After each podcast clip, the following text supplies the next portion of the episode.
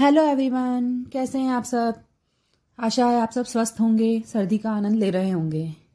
आज के Monday motivation में हम बात करेंगे किस तरह से हम नेगेटिविटी दूर कर सकते हैं। Thank you Dainik Bhaskar for this article जो मैं आज आपके सामने बताने जा रही हूँ।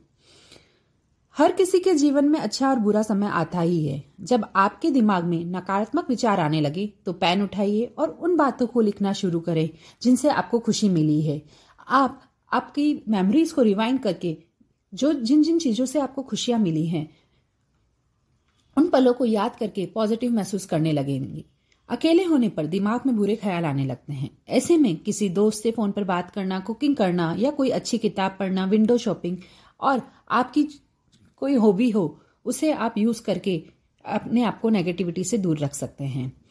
एक दूसरे का हाल जानने के लिए भेजे गए संदेश हमें एहसास दिलाते हैं कि हमारी कोई फ़िक्र करता है। यह एहसास न सिर्फ़ नेगेटिविटी को दूर करता है, बल्कि आपको मोटिवेटेड भी रखता है। Thank you thank you thank you